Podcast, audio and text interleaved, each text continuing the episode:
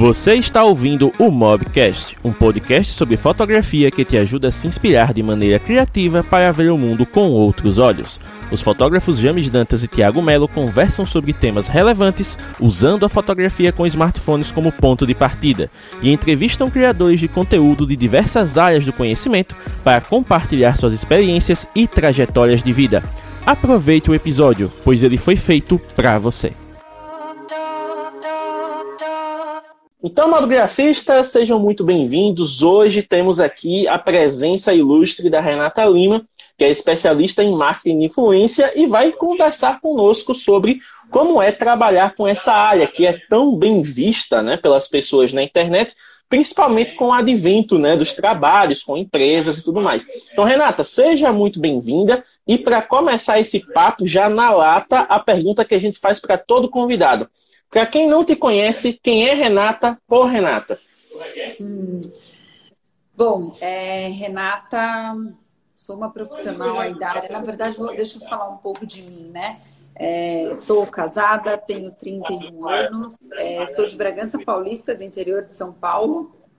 É, trabalho na área aí já há mais de 10 anos. Sou formada em publicidade e propaganda, pós-graduada em marketing. É, e aí, recente, é, trabalhei, né, até o ano passado eu estava trabalhando na ASUS, empresa de tecnologia, então foi até onde a gente teve a oportunidade né, de se conhecer e tudo mais. Uh, foi o quanto onde... eu perturbei você, né? Meu Deus. que isso. É, as pessoas, pessoas competentes e tudo mais, a gente sempre tem o maior prazer, assim, de, de contribuir, de levar adiante, de, de mostrar o trabalho mesmo. Então, foi um prazer. É, e é isso. E aí na Asus foi onde eu, onde eu trabalhava com influenciadores digitais e tudo mais. Trabalhei por quatro anos. Aí no finalzinho do, ano passado, finalzinho do ano passado eu saí de lá e fiquei tocando apenas a Recriar, né? É começou com uma consultoria de marketing que eu tava que eu já dava para algumas pessoas, né? E depois essa consultoria acabou é, tem virado mais uma agência mesmo.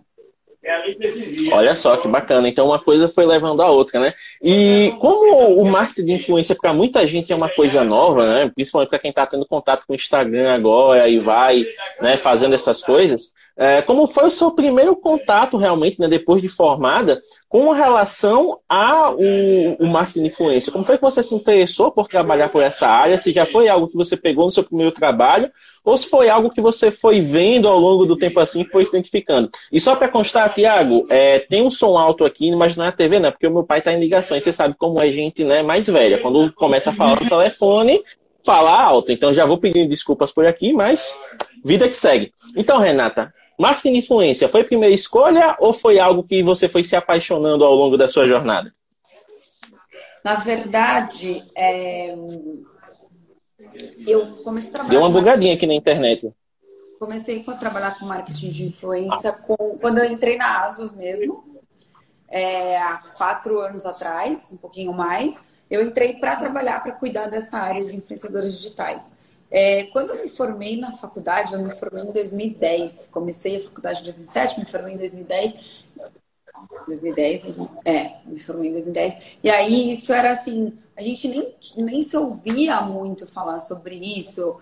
Não, não tinha, não era, né? Era, era algo.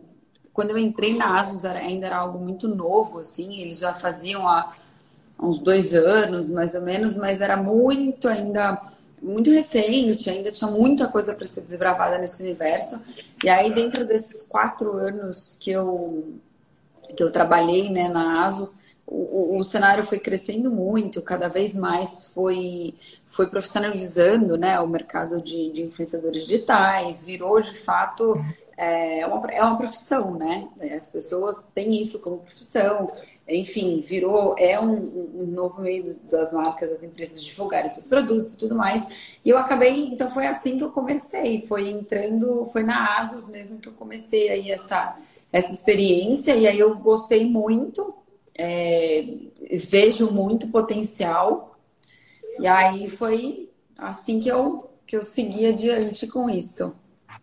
Olha só. Inclusive, na live que a gente fez com o Marcel no final do ano passado, ele brincou dizendo que, com relação ao marketing de influência no Brasil, ele dirigiu o ônibus, né? Porque, querendo ou não, a, a Asus foi uma das empresas que caiu de, de, de braçada né, né, nessa área e virou case de sucesso em vários eventos. Tanto que você até brincou na outra conversa que a gente teve, né? Que sempre que tinha alguma ação, o pessoal já dizia, meu Deus, isso é da Asus, né? Porque já tinha, já tinha criado uma cultura de que o, as ações que a Asus fazia eram muito significativas.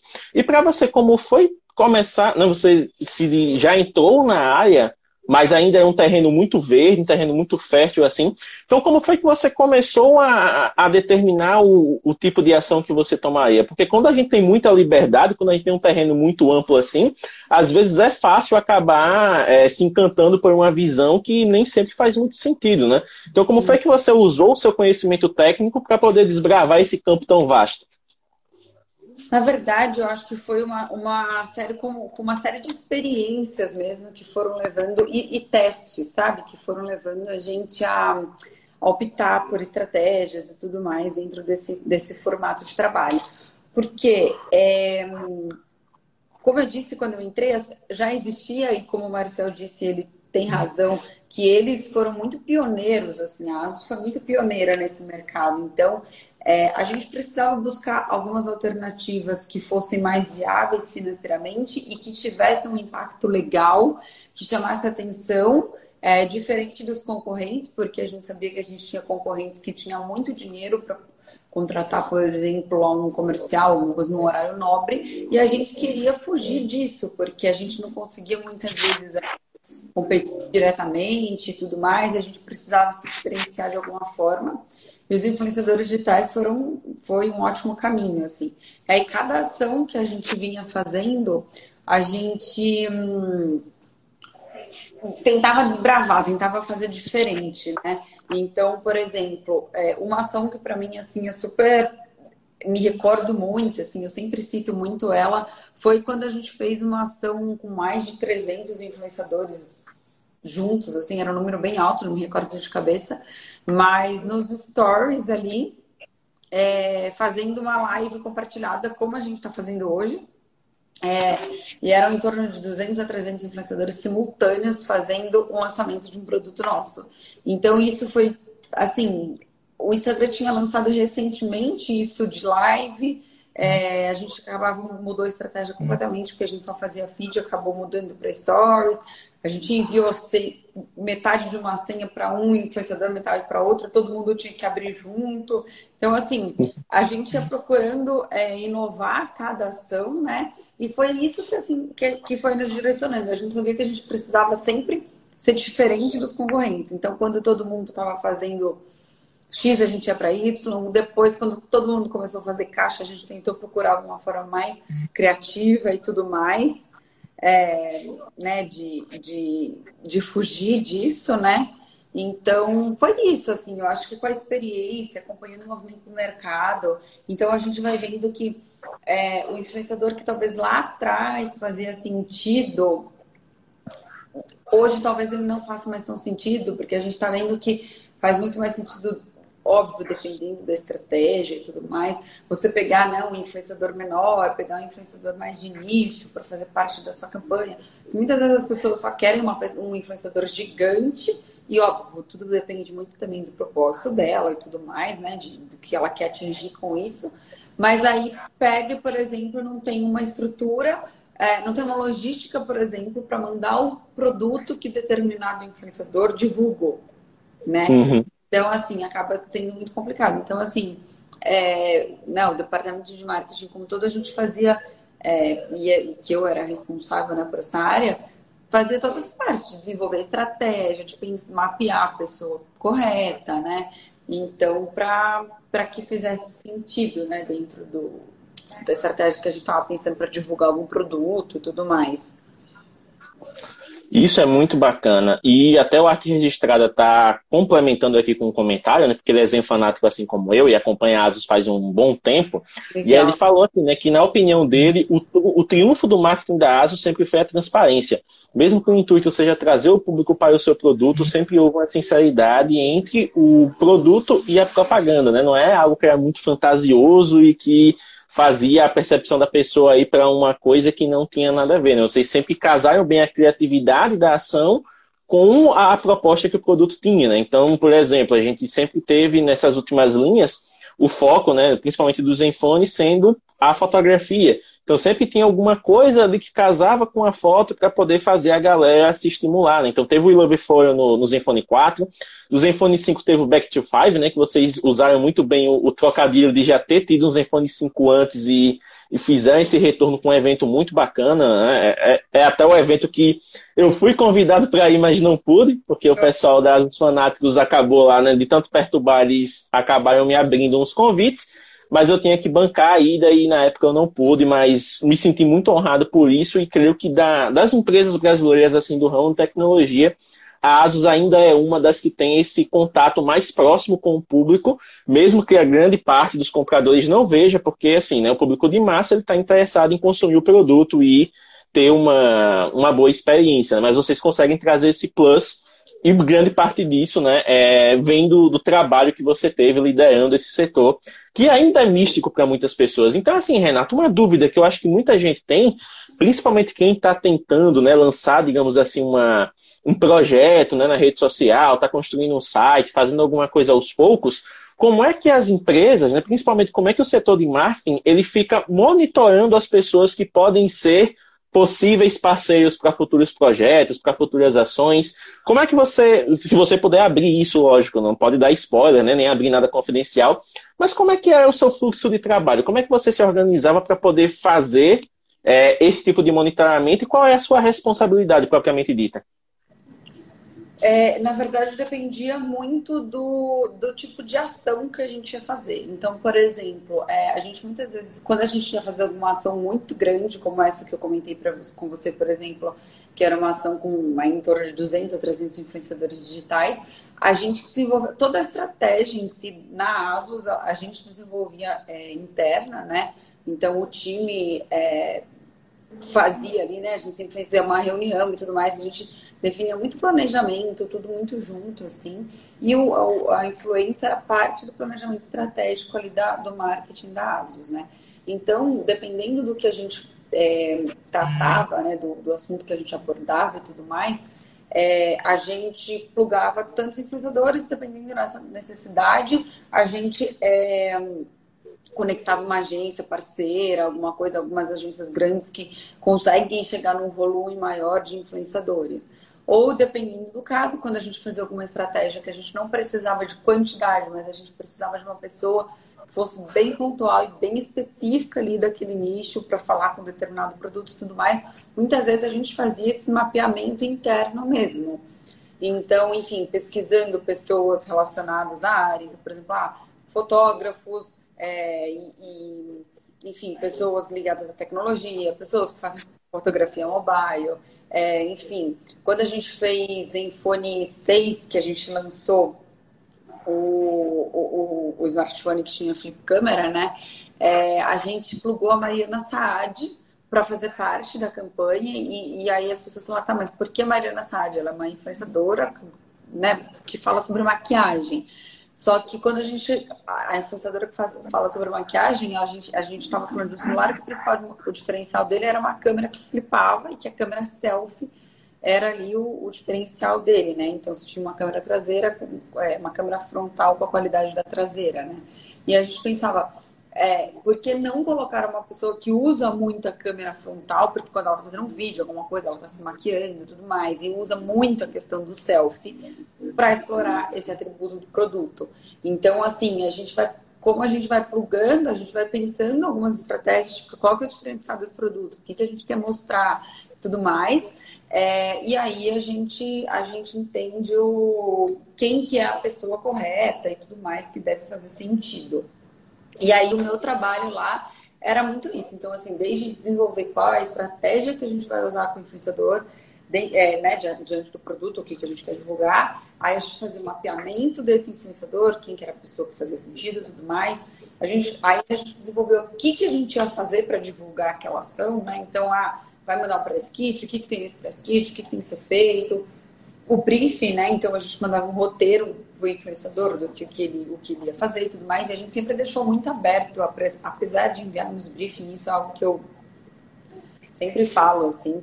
É, a gente manda o briefing muitas vezes quando a gente trabalha com influenciador digital, é, a grande maioria eles fazem ali o que a marca é, solicita, paga, enfim.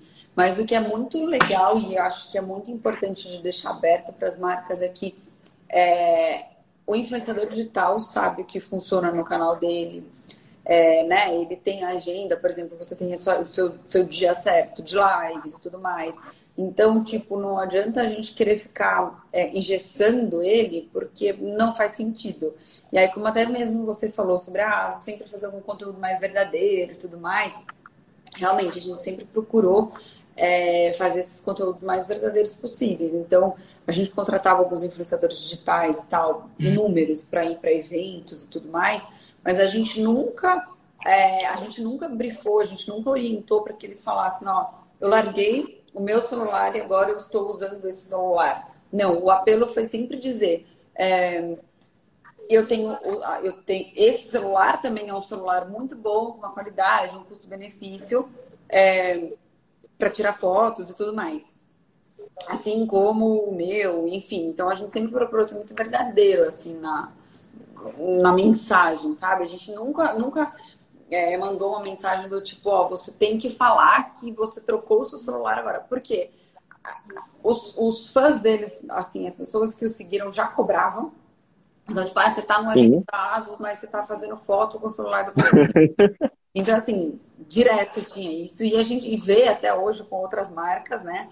É, então tinha muito disso. Então a gente sempre pedia, a gente sempre deixava isso muito claro.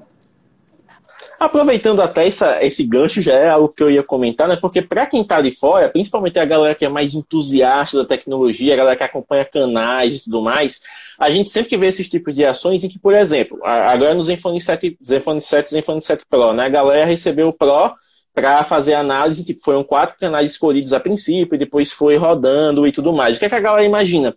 Poxa, fulano recebeu o, o, celular da empresa, né? Então ele ganhou o celular, nossa, que bacana. Mas existem é, tipos de ações onde você tem a galera realmente que é quase um, parceiro, embaixador, e que ele vai extrair o máximo do aparelho, que você realmente cede o aparelho para ele, ele ficar livre e criar o que quiser, né? Porque você sabe que ele vai usar. Você tem essa galera pontual que você faz o empréstimo, a galera passa duas semanas, um mês, depende lá do briefing da agência, para poder criar o conteúdo necessário e depois isso ser enviado para outro criador, né? E você tem essa galera que faz as ações pontuais. Às vezes ele pode até aparecer com um aparelho, mas ele não ganhou, ou como você falou, nem foi, né? É, estimulado a dizer que trocou. Ele simplesmente está lá para usar a influência dele para mostrar aquele aparelho para um público que naturalmente não conheceria por conta dos temas ali. Como é que vocês encaram, encaravam, né, ou encaram, porque você trabalha com isso, continua trabalhando mais com outras frentes agora, não apenas com a tecnologia, mas como é que vocês encaram essa reação do público a sempre achar que a empresa está dando tudo? Porque a empresa tem um orçamento ali, né? Então, como é que vocês fazem para é, equilibrar essa equação e fazer com que as coisas funcionem? É muito curioso até assim, porque de fato sempre a gente tem tem as pessoas ali que estão sempre ali para dar aquela cutucada e tudo mais, né? Então a gente, a gente, como você, você mesmo disse, a gente tinha algumas estratégias. Então algumas pessoas de fato ganhavam o produto porque elas iam gerar conteúdo, é, enfim, é, fazia sentido né, elas estarem com o produto, elas até davam feedbacks para a gente sobre o produto, sobre uma fotografia e tudo mais. É, outras pessoas a gente contratava realmente como uma forma de divulgar o produto, né? Então, por isso, essas pessoas, por exemplo, não recebiam, ou elas recebiam, testavam e devolviam. Mas, assim, o que as pessoas não sabem é que era uma correria por trás para que a gente conseguisse fazer toda a logística para mandar o produto, é, para fazer com que o produto chegasse na mão de todo mundo que deveria receber. Porque muitas vezes pra, a, gente, chamava de social big bang, né? A gente fazia as ações e muitas vezes é, a gente tinha poucos produtos para plugar com muitos influenciadores. E aí eram influenciadores de Nordeste, Norte, enfim, Sul, Sudeste tudo mais, e a gente tinha que fazer toda a logística disso. E aí o mais engraçado é que a gente a gente fazia, né, isso, e teve uma vez que eu não me recordo, se eu não me engano, foi no Zenfone 5, não lembro exatamente qual foi, é, que a gente, as pessoas estavam já caindo matando, assim, ah, lá vai asos de novo, é, dá uma caixa vazia e tudo mais. E naquele ano a gente não deu uma caixa vazia, naquele ano a gente deu de fato o celular para algumas pessoas. Então, assim, é isso. A gente a gente estava procurando sempre inovar, sempre tentar fazer diferente, né? E uma coisa assim que, que me veio agora, vem agora em mente também, que plugar o trabalho com influenciadores digitais, aquilo que eu estava falando de deixar aberto para aquele script e tudo mais, algo que também é muito legal. Então, por exemplo, quando você proporciona situações para ele que, que ele, ele queira gerar conteúdo, sabe? Ele, ele, ele se sinta à vontade, enfim, para gerar isso, assim. Então, às vezes, você contrata ali um pacote com um influenciador, mas ele se sente tão à vontade de falar sobre aquilo e tudo mais, que ele, ele acaba entregando muito mais do que simplesmente só o que ele foi contratado, né? Então, isso é muito bacana. Muito bacana. E já que a gente está falando de influenciador, a gente está conversando meio como se todo mundo entendesse do tema, mas é bom a gente frisar, até porque chegou uma pergunta curiosa do Tiago, e eu vou aproveitar para linkar a, a, parte zoeira dele com a parte séria. Então, o Tiago perguntou o seguinte, ó. Cadê? Cadê aqui, ó? Ele perguntou de maneira zoeira, né? O que você acha das meninas que hoje se auto-intitulam digital influencer? Mas aí eu vou aproveitar e vou expandir a pergunta e vou sintetizar da seguinte maneira. Como é que vocês, profissionais da área de marketing de influência, encaram é, o surgimento de novos influenciadores e como é que vocês separam o joio do trigo? O que é que vocês consideram realmente um influenciador digital? Bom, vamos lá. É, sobre como a gente encara, eu lembro que a gente discutia muito isso, eu particularmente. É, alguns anos eu falava, gente, como é que vai ser isso? Vai chegar uma hora que vai acabar, porque não é possível, é tanta gente nova entrando, entrando, vai banalizar isso e tudo mais. E foi completamente ao contrário, porque é, não foi banalizando, isso está se profissionalizando cada vez mais. Então, está surgindo, sim, cada vez mais pessoas, né? mas é, cada vez pessoas melhores e pessoas que estão procurando melhorar e se profissionalizar com isso. Então, isso é muito, muito legal, assim, ver como está mudando esse mercado. Outra coisa é como a gente, né, como você falou, como a gente separa e tudo mais. É, acho que até um ponto, né? Tipo, o que é um influenciador digital? As pessoas se intitulam como influenciadores digitais. É, o influenciador digital é uma pessoa que está ali que ela influencia digitalmente outras pessoas que a seguem. Então, por exemplo, vamos, dizer que um influenciador da vida real é uma pessoa. Eu posso ser influenciadora se eu influencio algumas pessoas no meu meio. Se eu, enfim, de certa forma, com uma opinião, com uma compra de algum produto que as pessoas queiram comprar igual, enfim, é, se eu influencio de alguma forma, eu sou uma influenciadora da vida real. O influenciador digital é se a pessoa é, ali com o perfil dela, por exemplo, ela tem o poder de influenciar outras pessoas, outras pessoas passem a adquirir produtos, enfim, é, por conta dessa pessoa, ela é uma influenciadora digital. É, é, é uma uma visão né, que as pessoas elas vão construindo ao longo do tempo, principalmente quando vão é, se profissionalizando e quando vão pesquisando mais conteúdos a respeito. Né? Até o Thiago me colocou assim, ah, colocou na bio digital influência, eu já torço o nariz. Mas é porque é aquela coisa, brincadeiras à parte, é, principalmente a gente que acaba consumindo mais conteúdos, né, como o YouPix né, e outras é, vertentes que trabalham essa questão de maneira mais séria, a gente vê que o influenciador digital ele não é uma pessoa que usa um título, né? Simplesmente. Não basta você ter muitos seguidores, não basta você ter um perfil com fotos bonitas, com vídeos bem feitos, simplesmente para ser influenciador digital. Né? Tem esse aspecto que você muito bem frisou, que é justamente o aspecto social, é o aspecto da comunicação, da criação de pontes, né, do relacionamento mesmo.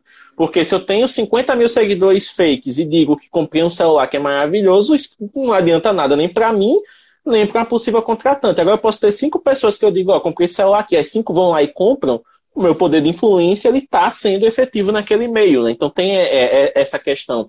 É o quanto a pessoa consegue, né? Passar o seu conhecimento e o quanto ela consegue se relacionar com pessoas que têm interesse nessas áreas. Né? Exato. E até outra coisa, né, que a gente sempre fala é de como estão surgindo influenciadores menores, né? E que isso é Oi, Rodrigo. Olá, Rodrigo entrou na nossa livezinha, belezinha.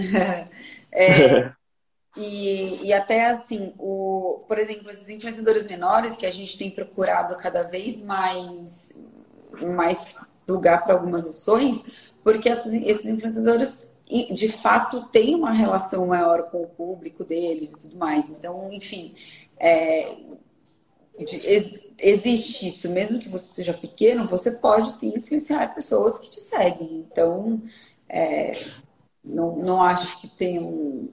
Sabe? Então não precisa ser gigante, ser super famoso para ser um influenciador digital. Acho que existem algumas categorias de influenciador digital, né? Mas acho que sim, se ela influencia alguma pessoa ali digitalmente, ela, ela é uma influenciadora digital, sim. Até a Regina comentou aqui, né? Pelo que ela percebe, o bom influenciador se dedica muito na carreira, se atualiza bastante e tem um staff muito bom, né? É aquela coisa também da pessoa ir crescendo e delegando as tarefas para que o negócio continue fluindo, né? Porque é, se não adianta ser gigante, ser né, enorme e acabar dependendo de si mesmo, aí vai negligenciando uma coisa ali, outra ali, daqui a pouco o negócio desaba. E até tem uma pergunta, não baseado nisso, mas aproveitando o gancho. O Tiago tinha feito uma outra pergunta, Renato, que é o seguinte, ó. Essa é legal. Deu medo de sair da Asus, uma empresa que já se consolida no mercado e está se consolidando cada vez mais, para abrir o seu próprio negócio? Porque realmente, eu, eu que te, já estava te acompanhando há alguns meses, quando eu vi lá o Obrigasos, eu acho, caramba, ela tá saindo, né? Eu já peguei no ar, assim, é, porque agradecimento geralmente para a empresa. Eu tinha visto esse filme com o Yuri, então eu digo, caramba, a Renata também tá saindo. Então, deu um, obviamente, deu um fiozinho na barriga, mas como foi realmente ter essa atitude de sair de algo que é consolidado, de algo que poderia te render mais alguns anos aí de trabalho, porque as pessoas já te conhecem, né? Meio que já vem o, o já viam o marketing de influência da Asus como algo onde a Renata estaria para poder trabalhar nos seus próprios projetos. Uhum. É, deu medo, sim. Eu acho que como tudo que é você trocar, vamos dizer, trocar o certo pelo duvidoso, né? É, aquilo que já vinha funcionando, que você já tinha uma experiência, já sabia o jeito de trabalhar, né? É, para você começar do zero, vamos dizer assim. Então, claro que dá medo, mas já era algo que eu tinha, na verdade, acho que era um momento. Eu sempre, até quando eu saí, eu conversei com eles, também que acho que era mais um momento de vida, assim. Eu já, na verdade, já fazia esse trabalho há bastante, bastante tempo, até antes de entrar na ASUS, então já prestava algumas consultorias e tudo mais. É, para, enfim, era sempre para amigos, conhecidos, porque isso sempre foi o plano B, né? Então eu não conseguia me dedicar o tempo necessário que eu tinha é, para isso. E aí, depois eu me casei, é, e eu, como eu disse, eu sou do interior de São Paulo, então eu estava morando lá em São Paulo, meu marido aqui no interior, então a gente acabava já era um plano de, de a longo prazo, assim, não tão longo, mas era um plano de acabar voltando para cá. E aí, com, com a história da pandemia, acabou que algumas coisas só se adiantaram, assim. Então, eu oficializei a Recriare, que ela até já tinha um nome há muito tempo, enfim. Eu só dei ali uma carinha para ela e, de fato, comecei a divulgar o meu trabalho e as coisas começaram a acontecer. E aí, eu fui conciliando os dois. Eu conciliei de maio até novembro então são mais ou menos uns seis meses assim que eu conciliei isso. E acabou que eu precisava fazer uma escolha, porque eu fazia uma coisa bem feita ou não dava para fazer duas coisas, né? É, pela metade. Então, e aí eu acabei saindo, assim, aprendi muito. É, isso de esse mercado de influência, assim, foi uma foi um, uma escola, assim, para mim. E hoje eu falo, é, eu bato muito na tecla de que hoje é, é, é, a parte fundamental de uma estratégia de marketing. Então, se você entra numa, numa faculdade, você vai aprender certamente sobre isso, coisa que eu lá atrás na minha faculdade não, não tinha. Então, então é isso. Assim, aí hoje aqui no interior a gente acaba pegando pessoas muito menores para fazer alguma ação. Então, que eu, né, eu já trabalhei com pessoas gigantes, desde influenciadores é, digitais, celebridades e tudo mais Hoje são, é muito mais um nano, micro influenciador, é, enfim, até médio, mas difícil ser alguém muito grande. Mas, enfim, o que tem feito sentido né, para empresas é, do interior, menores e tudo mais. Mas é isso, deu medo sim, Mas a gente vai com medo mesmo.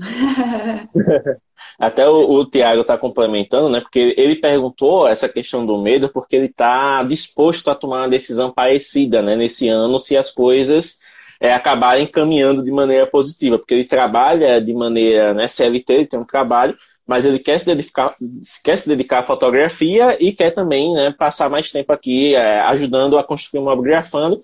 Porque eu passei algumas tarefinhas para ele, mas ele vai capengando, porque diz ele que é uma pessoa trabalhando e eu sou 30. Que eu sou meio, sou meio louco assim, então vou fazendo as coisas. Mas brincadeiras à parte, né? A gente sempre vai conversando e ele tem essa vontade de sair do, do, do trabalho formal para se dedicar à fotografia, que é a paixão dele. Ele já é meio que consolidado na cidade dele, né? Em Campos do Goitacazes.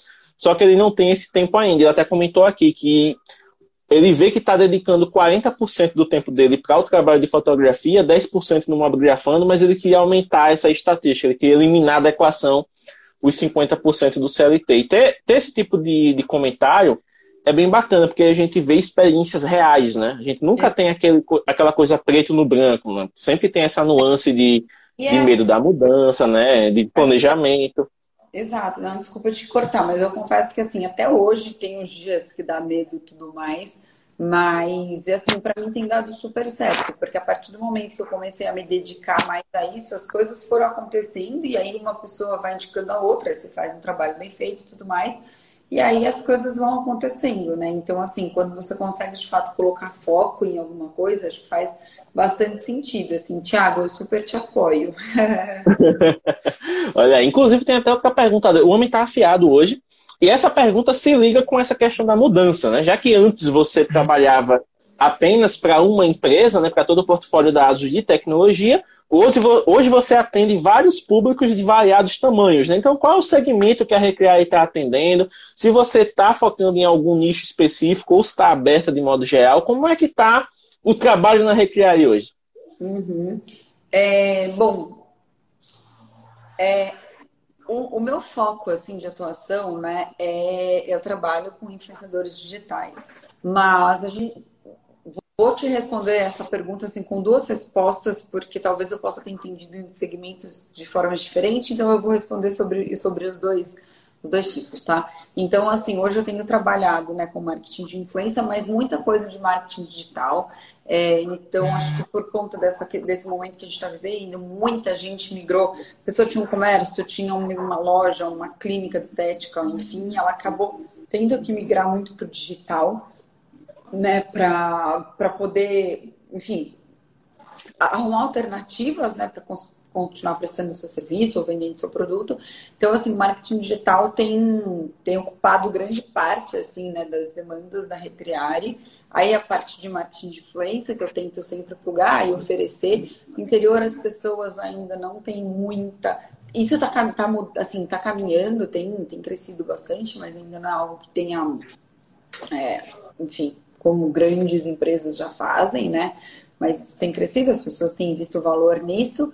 É, e trabalho também bastante com a parte de branding, então, assim, muita gente nova, muita gente está arriscando um negócio novo. Olá, Thiago, qualquer coisa, ó. é, e muita gente está começando um negócio novo e tudo mais, é, que, que procuram né, a agência para uma parte de branding e tudo. É, e que mais?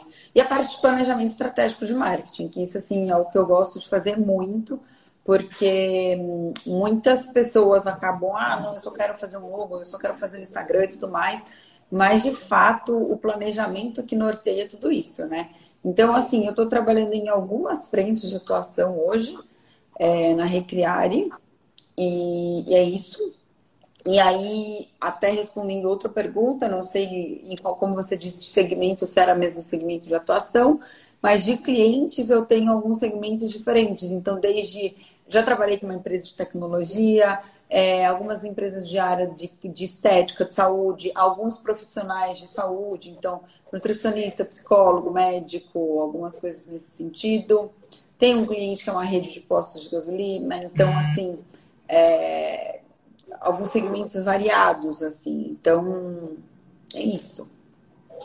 Olha só, muito importante né, essa questão, Justamente para mostrar né, que o marketing de influência ele pode ser aplicado em qualquer segmento. Agora eu acho que as pessoas ficaram curiosas. Como é que seria o marketing de influência num posto de gasolina? Né? Então, é bem curioso. Dá para você fazer várias coisas. Então, por exemplo, é...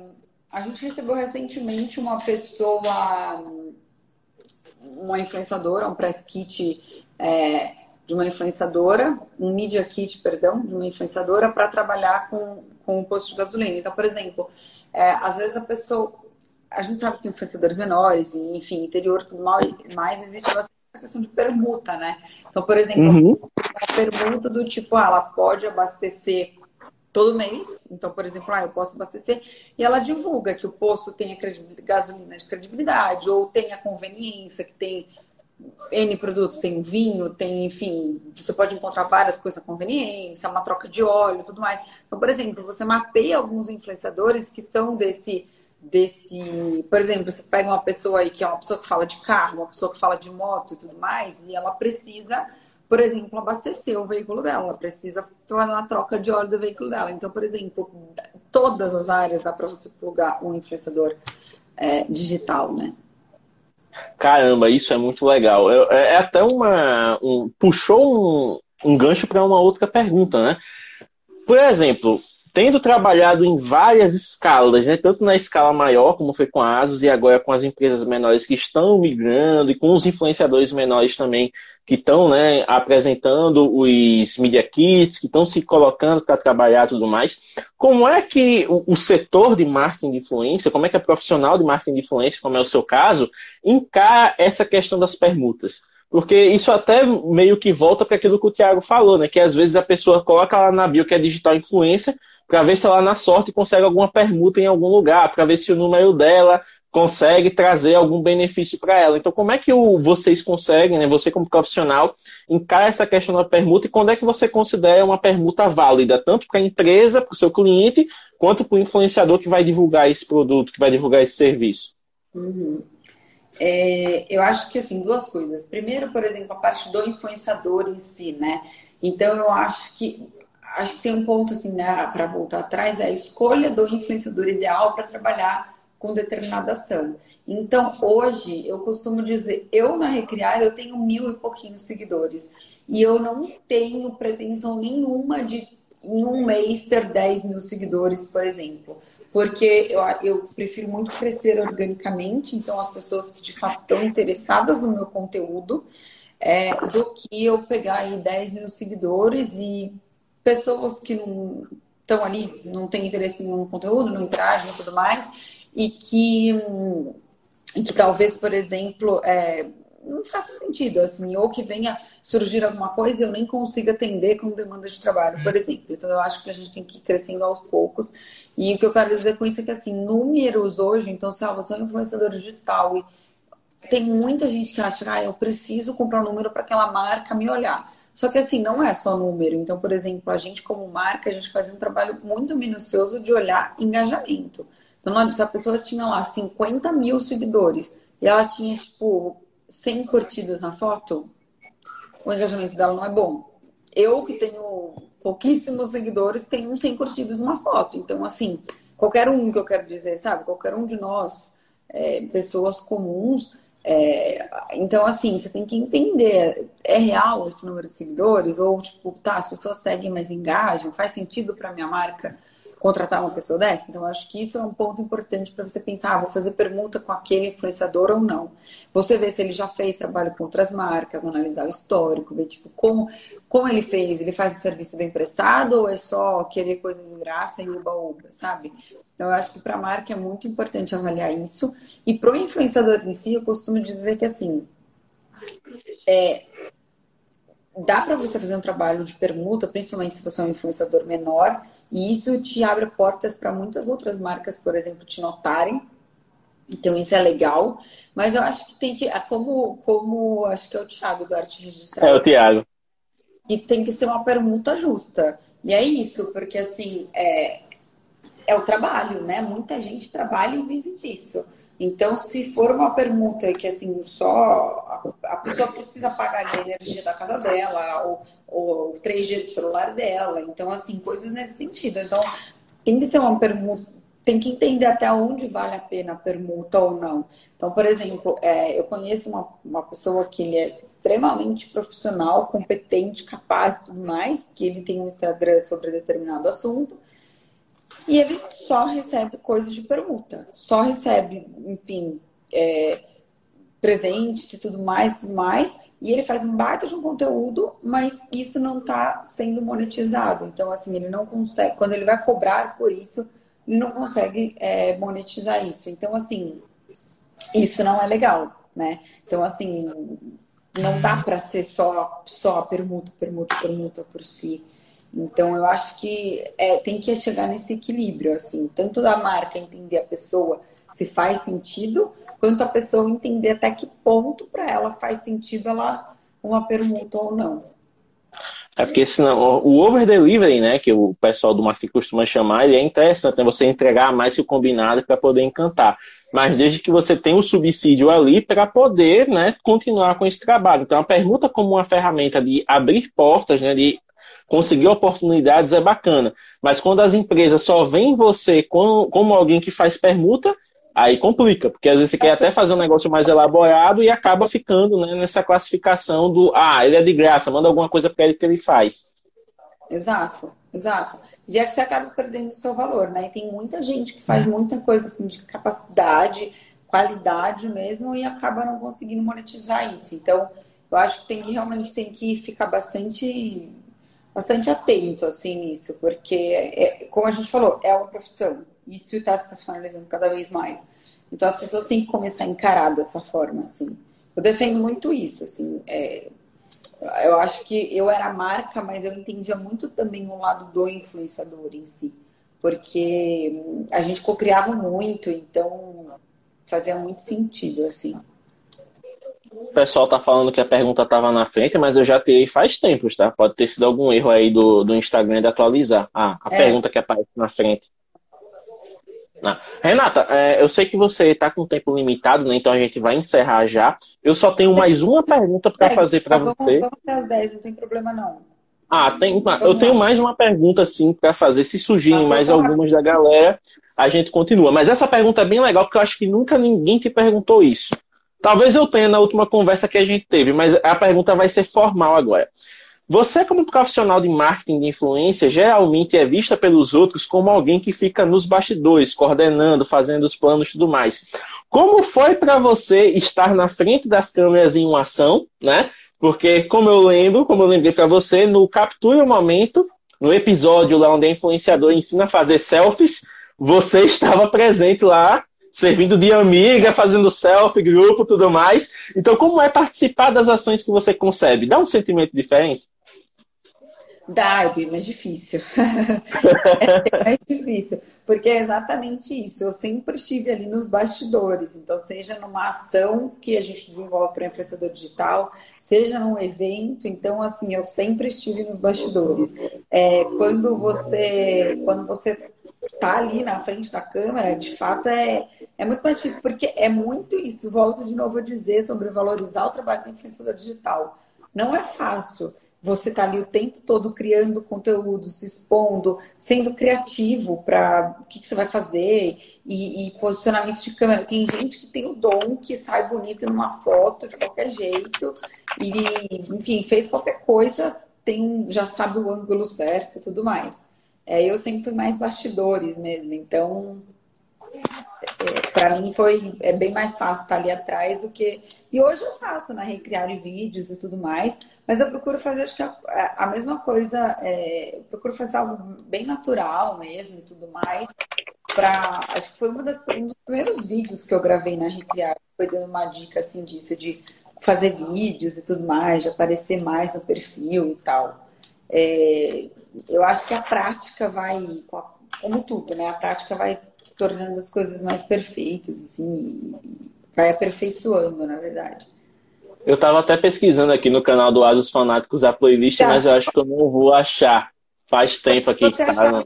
Depois que eu. Nossa, eu faz tempo. Pronto. Eu lembro que eu compartilhei até com o pessoal esses dias, mas eu vou ver se eu acho aqui. É, até o, o, o, o Tiago está comentando aqui, né? Acho a sensação é a mesma de quando. Porque, no caso, a, todas as lives do Mobgrafando, elas começaram em 2018, justamente com o Tiago. Então, o Tiago, ele era mobigrafista na época 2019.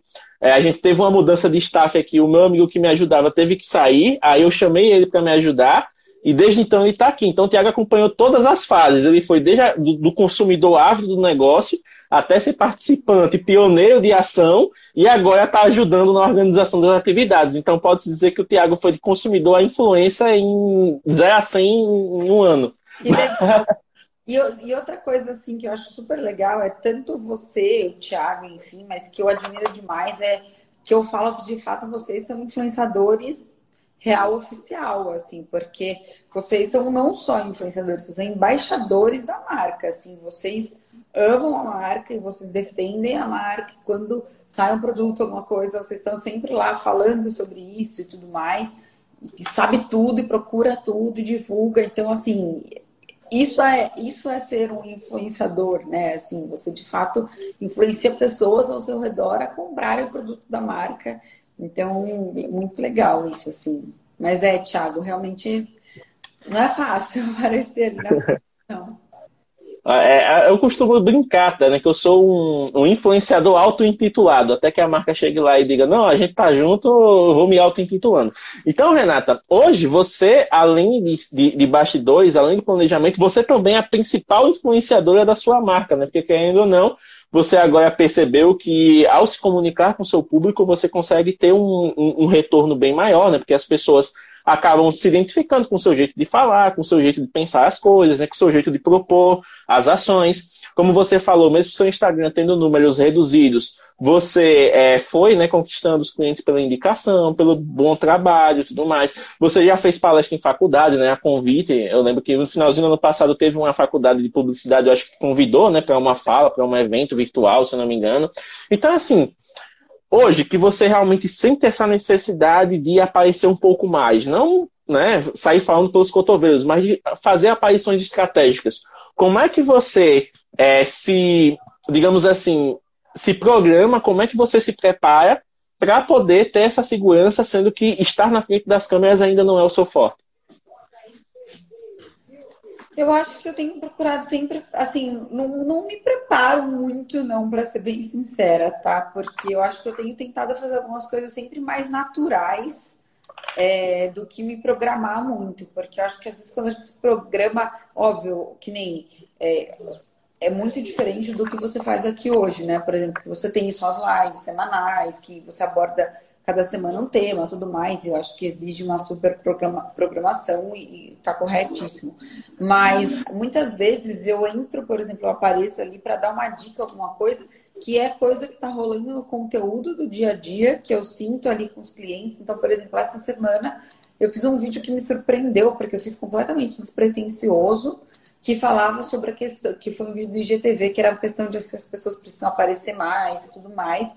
Porque eu tava de, acho que de duas semanas para cá, o que eu mais ouvia era as pessoas falaram, falarem que ah, dois postzinhos por mês da minha agência não tá funcionando e tudo mais.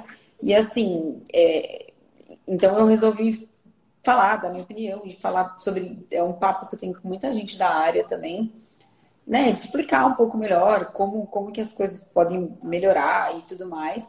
Mas então, assim, quando é alguma diquinha, alguma coisa mais que eu preciso pontuar no dia a dia, eu, eu lembro e falo, ó, deixa eu falar isso agora, sabe? é isso. Mas de fato as lives em si é algo, é uma programação que eu tenho que eu tenho em mente assim para acontecer. Claro que não com a frequência assim que você consegue realmente se dedicar a isso, mas é algo importante assim, que alguns assuntos bem legais para serem tratados e tudo mais. Mas é isso, eu sempre gostei muito de falar, então eu acho que funciona bem. tá ótimo. Inclusive, eu consegui achar a playlist aqui, já te mandei lá no WhatsApp. Foi o ah. episódio 6 da segunda temporada do Captura o Momento com a Jéssica Flores. Legal. Você é, e Marina, se eu não me engano, aparecem Foi, lá com as amigas dela. Olha só que legal. E, Renata, uma das coisas que a galera mais, digamos assim, se interessa né, nessa questão do marketing de influência, não apenas por essa relação né, que é tão, digamos assim, benéfica entre empresas e influenciadores, entre pessoas, né? Porque, querendo ou não, por mais que sejam dois negócios ali se representando, um querendo beneficiar o outro, são pessoas, né? Então a gente tem uma argumentação ali, né? Tem um briefing por parte da empresa, às vezes é uma ação que a empresa já está buscando, mas às vezes o, o, estalo vem justamente por causa de uma proposta de um influenciador, né? Que pode também vir por esse outro lado, às vezes vem uma proposta, vocês analisam, vem como viável e aí colocam para funcionar. Então, assim, hoje, como é que tá, como é que você encara essa questão, por exemplo, dos Media Kits e da, do, da relação entre assessorias e influenciadores? Porque, por exemplo, a gente que está que, que tá aqui, né, a galera que acompanha eu e o Thiago falando muito da ASUS tal, e principalmente vendo, né, que a gente trouxe o Yuri no ano passado, a gente trouxe o Marcel, está trazendo você agora. São pessoas que têm ou tiveram relação direta, então, muitas vezes a pessoa conhece o, o, topo do setor e acha que tipo, é só falar com ele que resolve. Mas existe uma cadeia né, que filtra as mensagens, que passa para os setores. Então, assim, você pode explicar um pouco de como é essa relação entre influenciadores mandando media kit, assessorias, e como é que funciona esse filtro para poder validar se aquela pessoa vale a pena né, ser colocada no quadro ou não? Sim. É, como você mesmo falou, a gente sempre, lá na Asus a gente sempre foi muito acessível realmente, né? E eu acho que isso principalmente vinha do lá do topo, que era do Marcel. Então, o Marcel sempre foi uma pessoa muito acessível, né? Então, imagina como presidente. É, é, é, esqueci, diretor global de marketing, ele, ele era super acessível e tudo mais. Difícil o diretor dos globais de marketing de outras grandes marcas terem a acessibilidade que ele tem. Então, a gente sempre foi muito acessível, todo mundo como um todo, ali, né, do departamento e tudo mais. Mas, assim, Media Kit é algo que eu, que eu recentemente fiz até um post na Recreare sobre isso, que é fundamental, porque... E para minha surpresa, assim, andei conversando com bastante gente, né, como eu te disse, pessoas menores, e não tão menores, pessoas grandes até, assim, do interior, mas que não tinham Media Kit. Então, assim, por que, que é super importante? Porque ali você compila o número Claro, como eu te disse, muitas vezes a gente recebe o Media Kit e tudo mais, mas eu vou lá pessoalmente, eu olho no Instagram da pessoa, vejo se realmente faz sentido, é verdade, engajamento e tudo mais, mas o Media Kit normalmente vem as informações verídicas e ajuda muito. Então, porque você consegue ver ali o engajamento da pessoa, seguidores, o perfil de público, tudo mais. Então ajuda muito. A gente já contratou muita gente que fizeram, fizeram o primeiro contato através de um Media Kit então, enfim, funciona assim. A parte dos assessores é super importante. Então, é, já teve casos de pessoas que a gente falava direto, muitos casos de pessoas menores que a gente falava direto. Teve casos de uma pessoa muito grande que eu falava direto, e aí, que era até o Flakes. E aí, depois, Sim. ele, depois de um tempo, ele falou: Vou te passar o contato do meu assessor e tudo mais, porque assim, ele tá bombando mas sempre foi um super querido, assim, sempre mais chega um momento que a pessoa, né, é, tem que ter ali uma, uma pessoa ali para, enfim, agenda e tudo mais. E... Tem que ter uma organização, né? Uhum. Tem sim. Até o, o Tiago está aproveitando esses minutos finais para dar uma alfinetada aqui. Ele perguntou o seguinte: se todo mundo manda quadro ou só eu que fui ousado mesmo? Não, você foi ousado, mas você sabe que foi muito legal. É, quando você mandou o quadro, né, eu, eu expus lá para todo mundo no escritório. E, e aí eu, e o pessoal não a gente falou, não, é foto tirada com o sem fone. É esse aqui com quatro, cinco, com seis mais. E eu lembro que teve até um diretor nosso lá que ele não acreditou, assim. Então, tipo, ficou a foto ficou muito linda e tudo mais. E, mas foi super criativo, foi muito legal, assim. Foi bem bacana mesmo. E, e, mostrando a qualidade, né, ali da foto, assim, super legal. Eu acho que o seu, o seu perfil também é muito legal, porque mostra muito isso, tipo assim, o poder que você consegue fazer com o celular de gerar conteúdo, né?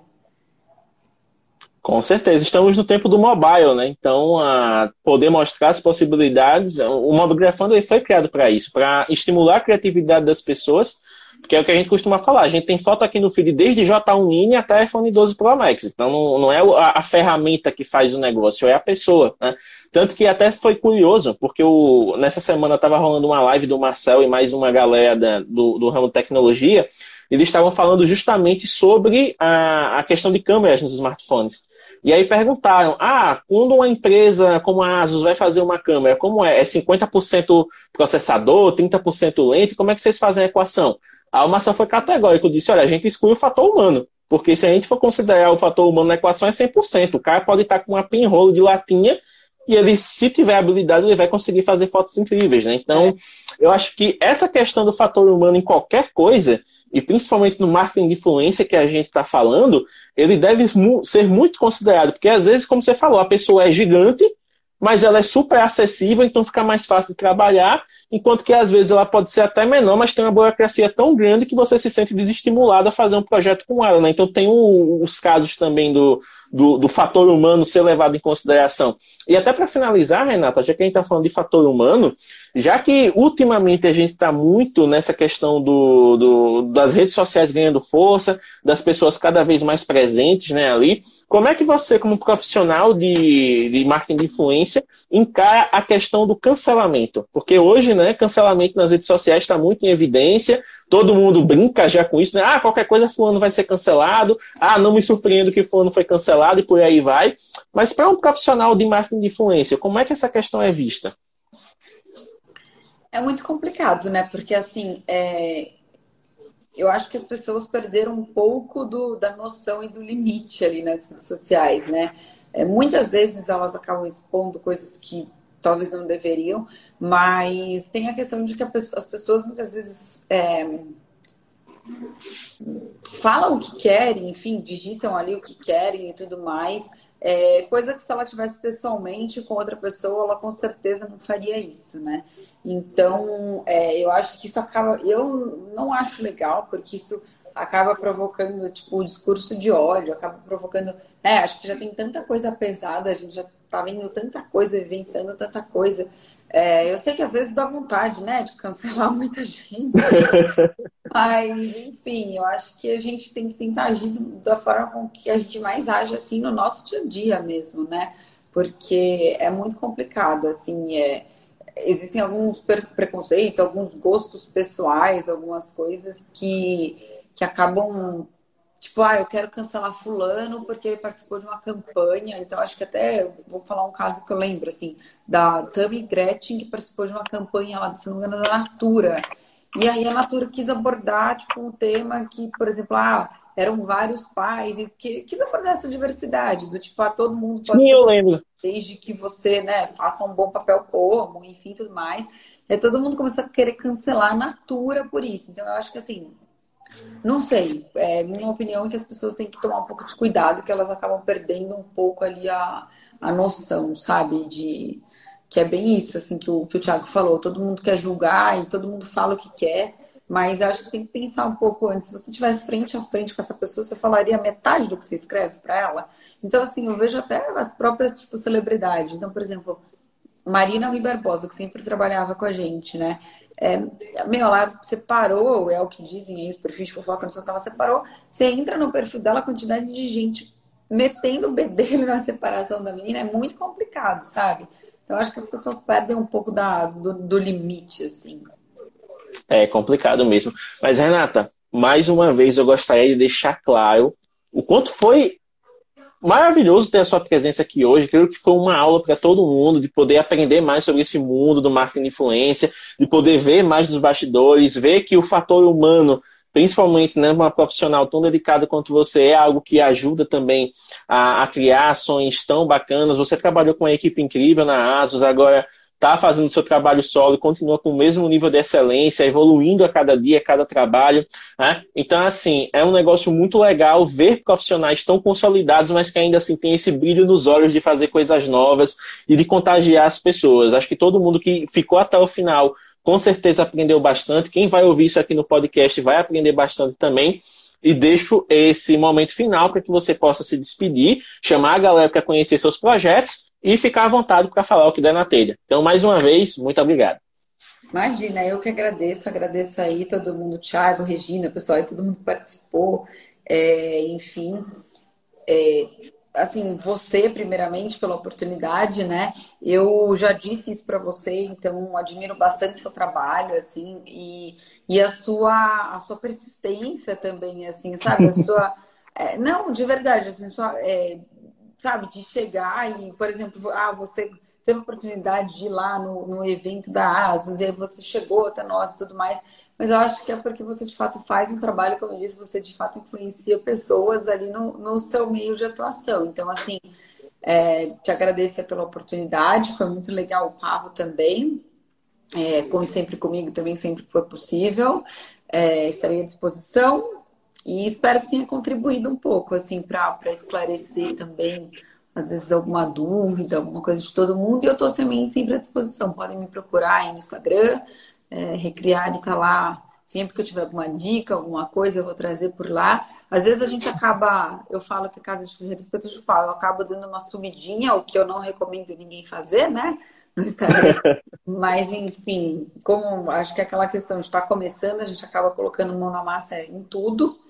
E mas enfim, eu procuro sempre que eu possa aparecer por lá e trazer alguma coisa de, de legal.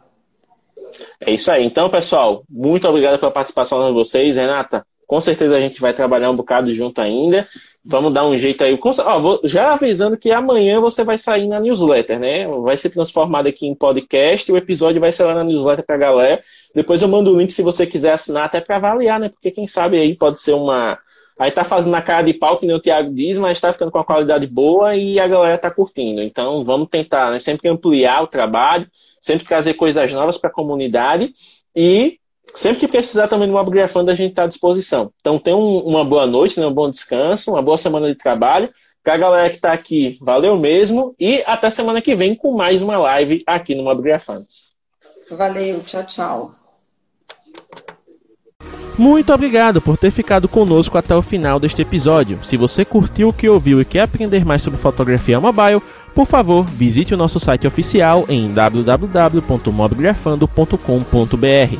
Além de ter acesso aos depoimentos da comunidade, aos destaques do mês e a blog posts riquíssimos, você também consegue interagir com o feed do nosso Instagram, ter acesso ao nosso canal no YouTube e interagir com o grupo oficial do Telegram, onde você pode conversar com mobigrafistas de todo o Brasil. Além disso, você também tem acesso ao Anuário da Mobigrafia 2021, uma pesquisa riquíssima que fizemos com o apoio de outras comunidades e que tem como objetivo mostrar o comportamento de quem fotografa com celular no Brasil. Então é isso, muito obrigado pela atenção e até a próxima.